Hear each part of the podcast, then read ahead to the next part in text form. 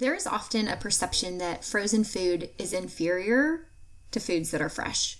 However, whether it's packed at its peak and frozen by a food manufacturer, or if you're doing this at home in attempts to minimize both food waste and rising grocery costs, frozen foods can be a real asset to our family's overall diet. So, with plenty of tips and tricks to optimize the taste, texture, and overall nutrition in a lot of the foods that you might find in the freezer section or want to freeze at home, this episode is going to talk about some of the considerations that you need to think about before freezing food or buying frozen food.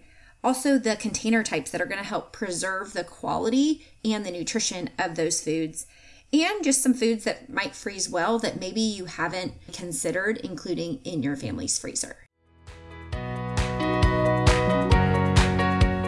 Hey, Mama, I'm Ashley, and welcome to the Veggies and Virtue podcast. In this podcast, you will find simple menu ideas, kitchen organizational systems spelled out for mom life, and feeding tips and tricks that are both evidence based and grace laced. I believe that you can find flexibility when it comes to feeding your family so that you can feel calm, capable, and connected in the kitchen. As a registered dietitian and Christian mom of three myself, I want you to break free from the mealtime battles and to feel equipped while feeding your kids all day long. Pull up a stool at my kitchen counter and let me pour you a cup of coffee coffee and say a quick prayer for you. It's time to chat about the meal times, messes, moments, and ministry of motherhood.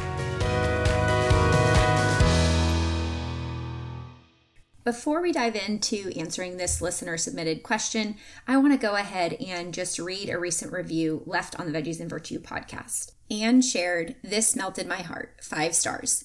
The Valentine's episode. This is so, so, so perfect for my family right now. My husband leaves on Thursday to deploy, and this is a first for my kids. I will use this to shower them with some extra love during this trying time for my family, and no candy or treats even needed. Thank heavens. And y'all, if you haven't listened to episode 100 yet, I know with tomorrow being Valentine's, you're probably right in the thick of it, and it might feel like you kind of already missed the window. But I just want to encourage you, even if you just write out a few of these today, and that's what you do for your kids tomorrow, to just shower them with love, as this mom Anne had mentioned, you can do it starting tomorrow. It doesn't have to start on February 1st. You can do it only tomorrow. You can do it for 14 days following tomorrow, whatever serves your family best.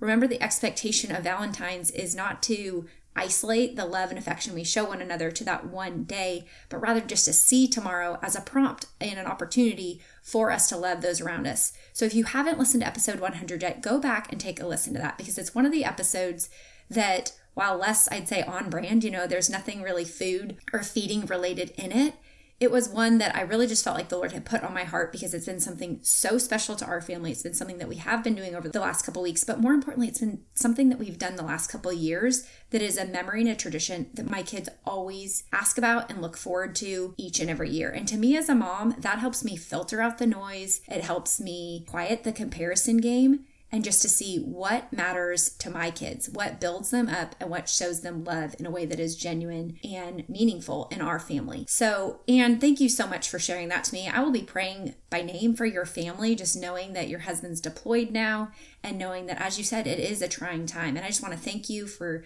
your service. Thank you for the service of your husband, and thank you for all that your children sacrifice and having their dad get deployed to serve our country. And I just hope that anyone else hearing this might also be encouraged to pray for Anne and her family in this upcoming season as her husband is overseas. If you feel like a particular episode or episodes altogether have been an encouragement to you, it is just one of the most meaningful things to me to get to read each and every one of these reviews.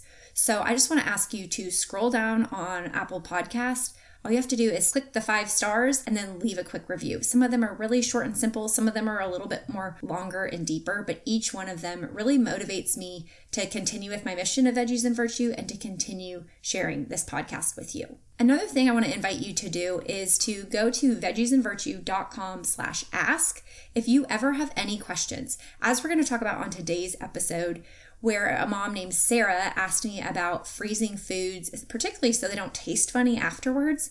I love the questions that you guys come up with because I can think of content ideas all day, but I want to be offering episodes to you that are really actionable and applicable to your real life. For today's episode, we're going to address Sarah's question. She shares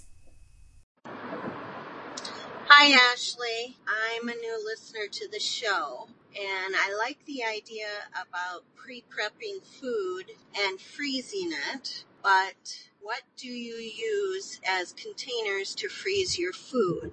I don't know if I'm just really picky or not, but I always feel that the food tastes like it's been frozen. Give me any ideas you have. Thank you. So, first, I think it can be really helpful for us to just address some of the perceptions we have about frozen food because I hear this all the time as a dietitian, particularly working with moms, that we think frozen food is inferior to fresh. We feel a pressure to fresh make everything. And if we don't, it almost seems like we're offering almost a lazy alternative. And so I just want to confront that lie because as a dietitian, I can tell you that, especially when it comes to produce and some of the fruits and vegetables that you may purchase frozen in the store, food manufacturers have already picked those at their peak, which means when they're at the highest nutritional value that that particular produce might be at, they're using food manufacturing processes to freeze the foods at that peak so that they're capturing and containing as much nutrition as possible. And so, oftentimes, this is one of the easiest and most effective ways as families that we can include more fruits and vegetables in our family's diet without some of the uh, burden of you know prepping fresh fruit and vegetable and some of the increased cost particularly when it's a fruit or a vegetable that's out of season. So we will talk specific to produce today but we're also going to talk about in general different foods you might be freezing or maybe have never thought to freeze that can really help you. And that's something that i want you to really walk away from this episode with because one of the reasons that i enjoy freezing food so much is not so much even because of the taste or the outcome or anything like that. It's because the added efficiency. We often have the misconception that it's a lazy way to go about things to buy frozen foods or to have something in the freezer that we pull out. And while, yes, there are plenty of highly processed foods in the freezer section that may or may not have a place in your specific family's lifestyle and diet, there is an amount of efficiency with frozen food that us as busy moms have to have. And so I want to also share some of the tips and tricks that I've learned over time as a mom in terms of freezing foods so that it increases my efficiency.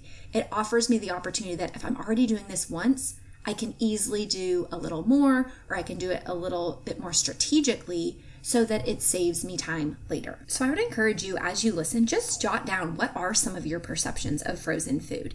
Because if you, like this mom, Sarah, think, you know, she's like, I don't know, am I picky or does it really taste funny? I would encourage you, just the way I do with your kids, be a food scientist and experiment. Because I know for me, one of my favorite dishes growing up was my dad's stir fry, but he always made it with fresh veggies. And then when I became a mom, I found it completely unsustainable to make stir fry prepared with fresh veggies every time because just the sheer washing and chopping of veggies was often more time than I even had to prepare the meal with little kids on my hip or at my ankle or needing to be fed. And so one time what I did was I made it with fresh veggies and prepared the recipe you know, accordingly. And then I used a stir fry mix of frozen veggies just to compare. Is there even that big of a difference? Do I even notice the difference? And if I notice it, do I even mind it? Because I think sometimes we go into it again with that preconceived notion that this is inferior, it's not going to taste as good, or it's not as nutritious, or whatever those misconceptions might be. And we haven't even tested our theories to see if they're proven correct.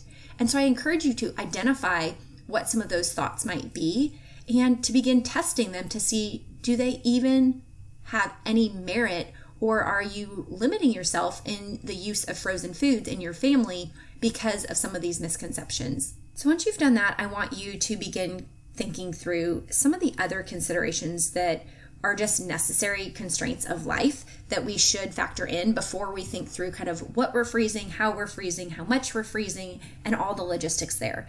And that really comes into first and foremost freezer space.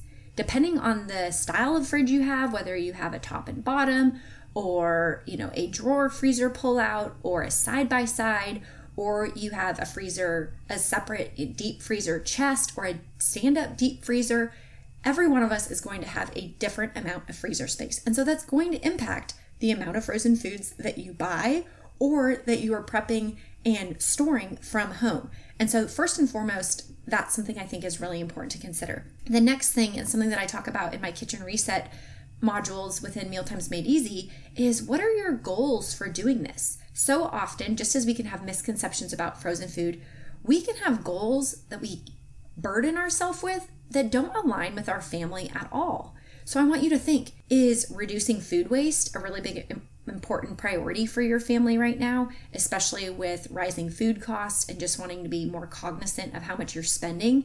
The more we can reduce food waste, that inadvertently is also helping us spend less on food or waste less money on the food that we've already purchased. Or your goal might be to prep more food ahead. So, as I mentioned before, you're seeing that added efficiency that's making healthy meals for your family that much easier. However, we live in a world of so many great ideas, one of which being things like freezer meals and meal prep and some of these systems and strategies that can be great. But I encourage you to evaluate in your family and in this season what is your primary goal of frozen food? Is it increasing more variety nutritionally? Whatever one of these things it might be, I encourage you to identify it because if you're going after every goal at once, as we know, it's likely going to be unattainable or at least unsustainable. However, if you can identify are you wanting to reduce food waste? Are you wanting to be more efficient and prep food ahead? Or are you wanting to include more variety in your child's diet? Each one of those goals is going to direct the way that you utilize your freezer space most effectively. And if you have a lot of extra freezer space, you might be able to habit stack some of these things so that you can expand the offerings that are in your freezer because you physically have the space. But I want you to think through some of those things in advance so you can begin thinking through what some of the behaviors matched with your goals may be. Now, getting more specifically into Sarah's question what containers are the best containers to freeze food in? And why I'm not going to give you one answer that covers all items for frozen food, I do want to share with you some of the lessons that I've learned and some of the tips and tricks that I've picked up over time. First and foremost, being that air and excessive moisture are going to be our biggest enemies when it comes to freezing food. So, what we want to think about is which containers are going to eliminate or minimize the air and the added moisture. And so when we look at what types of containers tend to freeze foods best if we're freezing at home, again, the food industry has already come up with their formulations of which type of packaging they have tested and try, found as tried and true to store those foods that we're already buying in the freezer. But when we're at home and we're prepping food ahead and we're thinking of what container to store it in, we have to again go back to those considerations of what is our goal and functionally how much space in the freezer do we have.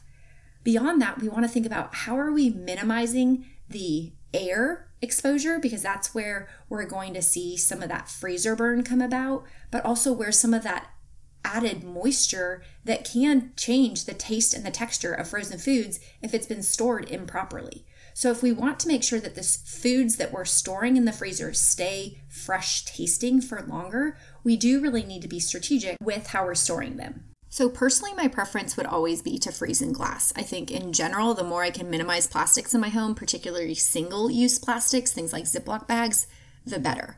However, I only have so many glass containers, so sometimes it can be hard to use something like, say, a Pyrex airtight glass container. It is going to help eliminate some of that added air and moisture, but I only have so many of them. So I have to be strategic about which ones I'm putting in the freezer and how quick the turnover is. So if I'm going to freeze something in a glass container, it's usually something that I know I have multiple sizes of. Like there's one particular one I'm holding my hands up right now, making the size and shape of it, that I know we have multiple of that I would be okay with putting in the freezer if say we I was making two batches of spaghetti sauce and I wanted to freeze one, I could easily put it in that and so to speak sacrifice that bowl. However, I also have to think back to those considerations of space constraints because these frozen con- or excuse me, these glass containers are not very malleable or flexible to the space we have. So sometimes it does make more sense to use things like a bag that we can freeze in a certain shape and kind of fit whatever nook or cranny or space that we have for that food in the freezer. So, one option is using something if you want to eliminate plastics or minimize use of plastics, you can use things like stasher bags. I love stasher bags. We pretty much always have a stasher bag full of frozen bananas in the freezer. They can be a great option. However, again, I don't have a ton of stasher bags. They are more expensive, you know, overall, they work out over time, but they are more expensive upfront than say just your generic plastic bag and so i don't always want them to be locked up in the freezer So sometimes I will use things like a freezer quart size bag or a freezer Ziploc. Now, here it is important to use freezer quality bags because it is going to impact the amount of air exposure and moisture produced within that bag. And so that can change the quality of the foods that you're freezing. Another thing you can do here to minimize the air in the bag, if you're using a stasher bag or a freezer bag, is to draw out the air. You can simply just press this against your stomach or your chest and kind of squeeze out the air if you need. Or you might do something like stick a straw in the corner of it as you're zipping it shut to try and you know, breathe out or suck out the air that's within the bag. This kind of offers like the um, DIY version of like a vacuum seal bag. You know, there are those options. And if you have a vacuum sealer, that can be a great way to freeze foods in a way that really minimizes that, mo- that moisture and uh, air exposure. However, even for me, someone who has lots of kitchen gadgets, that's still not something I own yet. I mean, someday maybe it'd be really fun to have. But for right now, I find that just using a freezer quality bag and removing some of that air can be a really helpful strategy. One last strategy for containers you might want to use when freezing food to consider is if you have some sort of a silicone mold. There's a million of them out on the market, depending on what size or what shape or really what amount of a given food you want to be saving. But this really comes down to if you have, you know, a jar of pesto sauce that you know you're not going to eat before it goes bad, you could easily put it in an ice cube tray of sorts. Again, the silicone ones can be really easy and flexible, so you can just pop the item out. But you could even use a silicone muffin mold, which each of those molds is probably going to be around a half cup. You know, you can trial and error it to see for your specific one, but then you can fill it with different things. So if you know, oh, we didn't use the entire can of tomato sauce, or I'm going to pre dice a ton of onions and only have to deal with the process once. And I'm going to save them in little half cup portions. Well, what you're going to do is you're going to flash freeze that silicone mold or ice cube tray or whatever it might be. And flash freezing is simply just putting it in the freezer long enough for it to get lightly frozen. We don't want to keep it long term in those containers because, again, we're exposing it to added air, so it is going to impact the quality. But once you flash froze in one of these molds, you can quickly and easily pop it out and put it into either a glass or a plastic or a reusable bag option, such as those that we already talked about. So there you already have things kind of pre portioned for future use increasing that efficiency of things like we talked about, but in a size and a shape that is really functional rather than maybe having to like take out and thaw a large amount of something that you only maybe want a small bit of. So, to wrap up, I want to just go over a few of my favorite foods to freeze as a busy mom with three kids. And again, this is not an all encompassing list. If you're ever wondering, does this freeze well? Just Google it and research and ask the people who have tried it out because there's been a lot of food safety testing, but also food science work done to identify do, does this change taste or texture and does this freeze well? Because none of us want to be attempting these processes and then end up with a failed result. But for me, some of the things that I find to work really well and help to increase efficiency or make it more cost effective to buy foods is because we do have a deep freezer, so I do have some added space. Often, some of the things that I will purchase and freeze individually are things like meat. I find that if I need to buy a lot of chicken and I can cube it up and then just put it in individual portions, now anytime a recipe is calling for chicken chunks of some sort, I already have them done and kind of that whole like prepping and you know food handling of raw chicken is already taken care of and I know I have one pound per bag and it's already cubed and ready to go. Sometimes I'll even pre-marinate it, put it in there, remove the air out of the bag, put it in the freezer so I know, hey, when we have teriyaki chicken, so I didn't have to have this random bottle of teriyaki sauce in the fridge for the next month, you know, that doesn't fit and is awkward and creates other challenges, I can just go ahead and put it in the bag with the chicken, freeze it, have it there, and now when I need a quick and easy dinner idea, all of a sudden I have teriyaki chicken ready to go. So that is something that I find really helpful. Another meat based thing is if I'm to ground, if I'm to be cooking ground meat, ground turkey, or ground beef, or even if it was like a ground sausage or something, I'm usually going to buy a larger package, particularly if it's on sale or at a better unit price. And I'm going to cook a larger portion and then again, just divide it up into packages and portions that I can freeze for future use. So then the next time I need to add ground meat into a spaghetti sauce or for taco meat or a breakfast scramble or whatever it might be, the cooking of the raw meat portion and that step of the process is already done. So that's something I find really functional as well. Another thing that I find really cost effective is cheese. It's some dairy items can kind of change texture when frozen, but when we think about frozen pizzas, it has shredded cheese on top. And if I'm gonna buy shredded cheese, it can be really expensive in smaller, say like eight ounce packages, but you can get a really large bag of cheese at Costco for just a fraction of the cost. But I don't want that giant four pound bag of cheese in my fridge occupying up all that space. So again, I might portion it out into one or two cup portions, similar to what that eight ounce bag would be.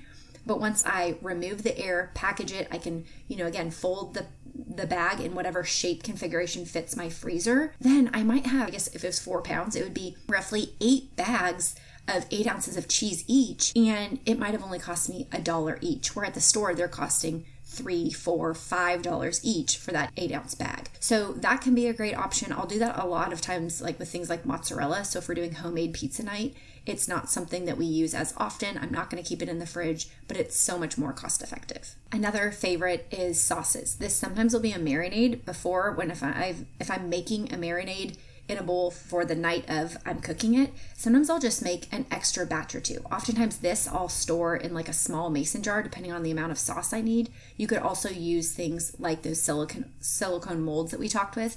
But these sauces and marinades, whether it be that excess teriyaki sauce that I talked about before, or just a double, triple, quadruple batch of a marinade that I'm making right now. And while I have all the ingredients out, it's very easy to batch prepare four batches of it for the future, especially if it's one that, like in the summer, I'll do this a lot because then I have the marinade already ready. So when we're gonna grill out or something like that, it makes it really easy to just combine the marinade with the meat the night that we need it. Meal idea is already done and taken care of.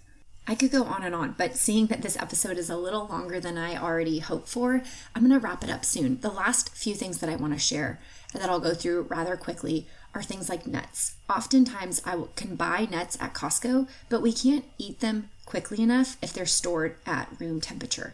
So, storing nuts in the freezer allows me to buy a bigger portion, decreasing the price per unit, but helps keep them fresh and from going rancid for that much longer. Also, I'll do this if I because I do have a deep freezer and I often have the space, is I can freeze things like bread and tortillas. I've shared before I love these tortillas that we can kind of like cook on the spot. They're raw, they're really natural ingredients I love buying them at Costco in a big portion, but I know that they're often going to spoil in the fridge. So oftentimes what I'll do is I'll just take out a few that we need and again divide up the portions. So maybe now we have 12 in a pack. It's going to work out to be really inexpensive that way, but for really high quality tortillas that are fresh, that are natural, and that I can just keep in the freezer. I'll do the same thing with things like my siete tortillas. I love those as a gluten free option, but they can spoil in the fridge rather fast. So often I'll store those in the freezer as well. The last thing that I'll say that I do for to save money often is we always freeze bread. My husband kind of thinks this is weird, but it's something my family has always done, especially living somewhere as humid as Houston. It's really, really helpful to store our bread in the freezer. So, this is something when it comes to the considerations of my freezer space, I know that it is a priority for me to make room in our freezer for bread because this is one of the ways that I can buy the highest quality bread on sale and save it. And it's how we always have bread on hand. So I'm not going to make the kids sandwiches for lunch only to realize we're out of bread. I uh, can almost always keep a backup supply there. And on the note of grain, the little bonus I'll add here that y'all have probably seen me share and do often is things like frozen pancakes and frozen waffles. When we're talking about starches to freeze, this is by far one of my favorite options. Again, this is not an all encompassing list, so come share on social and tag me at Veggies and Virtue what your favorite things in the freezer are because I could go on and on and maybe need to do a part two to this episode. But I just want to leave you with the pancakes and the waffles because that's something that I can batch make when I'm already making pancakes, when I'm already making waffles, flash freeze them individually so they don't all get stuck together, but then transfer to another container so we have really, really quick and easy breakfast options or even as just a snack option on hand and it's at a fraction of the cost and usually much, much more nutritionally dense than the options that I can buy in the store. So I know this episode went a little long, and again, I could make it go a lot longer, but to be respectful of your time, I want to wrap it up there. And again, just thanks Sarah for sharing this message and this question with us. If you have a question that you would like me to answer on an upcoming episode, please just go to veggiesandvirtue.com forward slash ask and leave me your voice memo there. Or at any point, hit reply, let me know what questions you have to any of my emails, and I'd be happy to feature them on an upcoming episode.